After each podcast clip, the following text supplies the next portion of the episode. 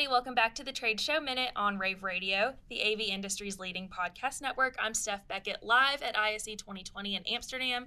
I am joined right now with Rob Green from Xilinx. How Hey, are you? Yeah, good. Thank you. How are you? Good. How's the show been going? It's good. Yeah, it's been uh, a lot of interest in uh, lots of different topics. So it's Oh, good. Yeah. So it's been like very busy, a lot of foot traffic. Yeah, it's. I mean, there, there is an impact. I can see there's a slight difference in you know the type of people that come to see us, and uh, there's been a lot of weather issues as Yeah. well. So, Yeah. But, but no, it's been pretty good. Good. Yeah, all, all things considering. Yeah, exactly. So tell me first a little bit about your company and your company's background. Okay, so Xilinx make um, programmable products, so you can program hardware and software in the same device.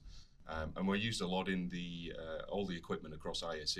Uh, we do video processing, we do video connectivity, audio processing, AV over IP. We're, we're kind of the heart of a lot of the systems, and you can program our devices to do whatever you like uh, effectively. So there's a lot of innovation that goes on based on our devices. Yeah.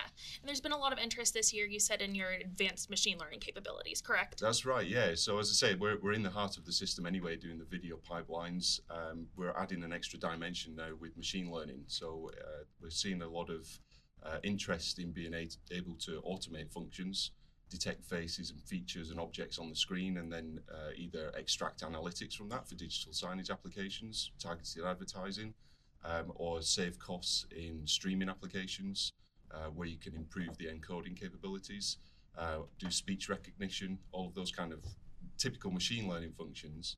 Uh, but we can do that in the same device, a single device, without having to connect to a network. So, right at the edge in the cameras and displays, we can perform pretty advanced machine learning capabilities. Awesome. And I can imagine that your customer base kind of is like from all ends of the industry. Yeah, right across the board. Yeah, we're say we're in audio products, we're in switches, we're in digital signage and LED walls. It's it's it's a device that can be programmed to do multiple functions. So it, it really is across the industry. Yeah.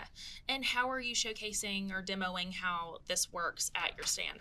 Yeah, so in Hall 15, we've got a, a machine learning zone. So we've got four demos um, which show region of interest encoding, um, which is the bitrate saving. So showing how that we can apply better video quality to faces um, and throw a lot of quality and, and therefore bitrate away in the background where your eye's not drawn to. So the, there's uh, a lot of interest in that for various applications through to control walls and surveillance applications. Um, we're also doing uh, quite a neat demo where with a single high resolution camera, we can detect people on the screen um, and put an HD window around them, so you can get three extra outputs from a single camera, I which can is imagine pretty there's cool. a lot of interest in that. Yeah, it, it's for applications or, or use cases where you don't have the budget to do a multi-camera view of a conference, a small community center kind of uh, place where you can put up a single static camera and it will pan and track people as they move around, and it, it's uh, it's quite a novel use case. But we're seeing a lot of interest, not just in Pro AV, but also in broadcast for sports um, uh, coverage and things like that. Awesome. So it's like a product that can be used in a lot of different ways. Yeah, as I say, it's truly flexible. It's it's really it, it adapts um, uh, to your requirements, and we can scale, we can add channels, and and we can uh, you know allow our customers to innovate. That's what what we've done in broadcast and pro AV for 20 years now. Um, and we're, we're seeing a lot of interest in, in new applications because the capabilities are increasing all the time in the devices. Yeah. Have you seen, um, maybe even in the past year, a lot of different changes in what people are asking for or asking your products to do? Um, AV over IP is kind of becoming something that more and more people are jumping on board with. Yeah. Um, so have you seen a lot of change in what your customers are like asking? Yeah, it's so machine learning is is still in the hype cycle. I'll be honest. So there's a lot of um, uh, research and a lot of millions of topics that are going on. But really, what everybody wants to know is which AV over IP standard or or technique is going to win in Yeah. the industry. Um, and we saw this in broadcast where there was a lot of confusion over many different competing standards. Um, and it was only when they standardized on 702110 that really the industry said, kind of breathed a sigh of relief and then move forward with a, a unified uh, and interoperable standard.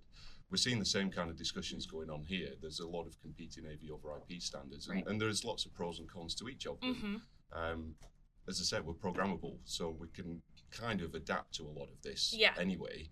Um, but really, everybody is trying to figure out how to get things on the IP network first. That, Yeah. That's the real topic of conversation. Yeah, and for people who wanted to come check out your stand, you said you were in Hall 15, right? Hall 15, Standy 240, yes. Awesome. Is there anything else that you're showing this year? Anything else that you wanted to talk about? Uh, we do have a, a new demo of our latest device family. So, our Versal ACAP devices uh, are on show there. That's 7 nanometer silicon, really advanced uh, architectures. So, we're showing HDMI 2.1 running on that for 8K applications. Um, just showing that we're ready for the next wave of, of uh, video processing. And we do have AVI over IP demos as well from our partners um, that are showing IPMX uh, and 2110 based solutions. So Adeas, Nextera, and Macnica are, are all on our booth showing their products as well. Awesome.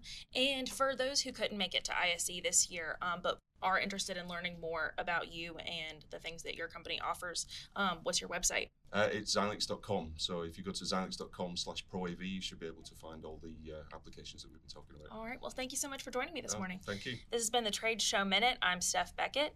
And if you're interested in more of our ISE coverage, visit ravepubs.com slash ISE 2020. Thanks for listening.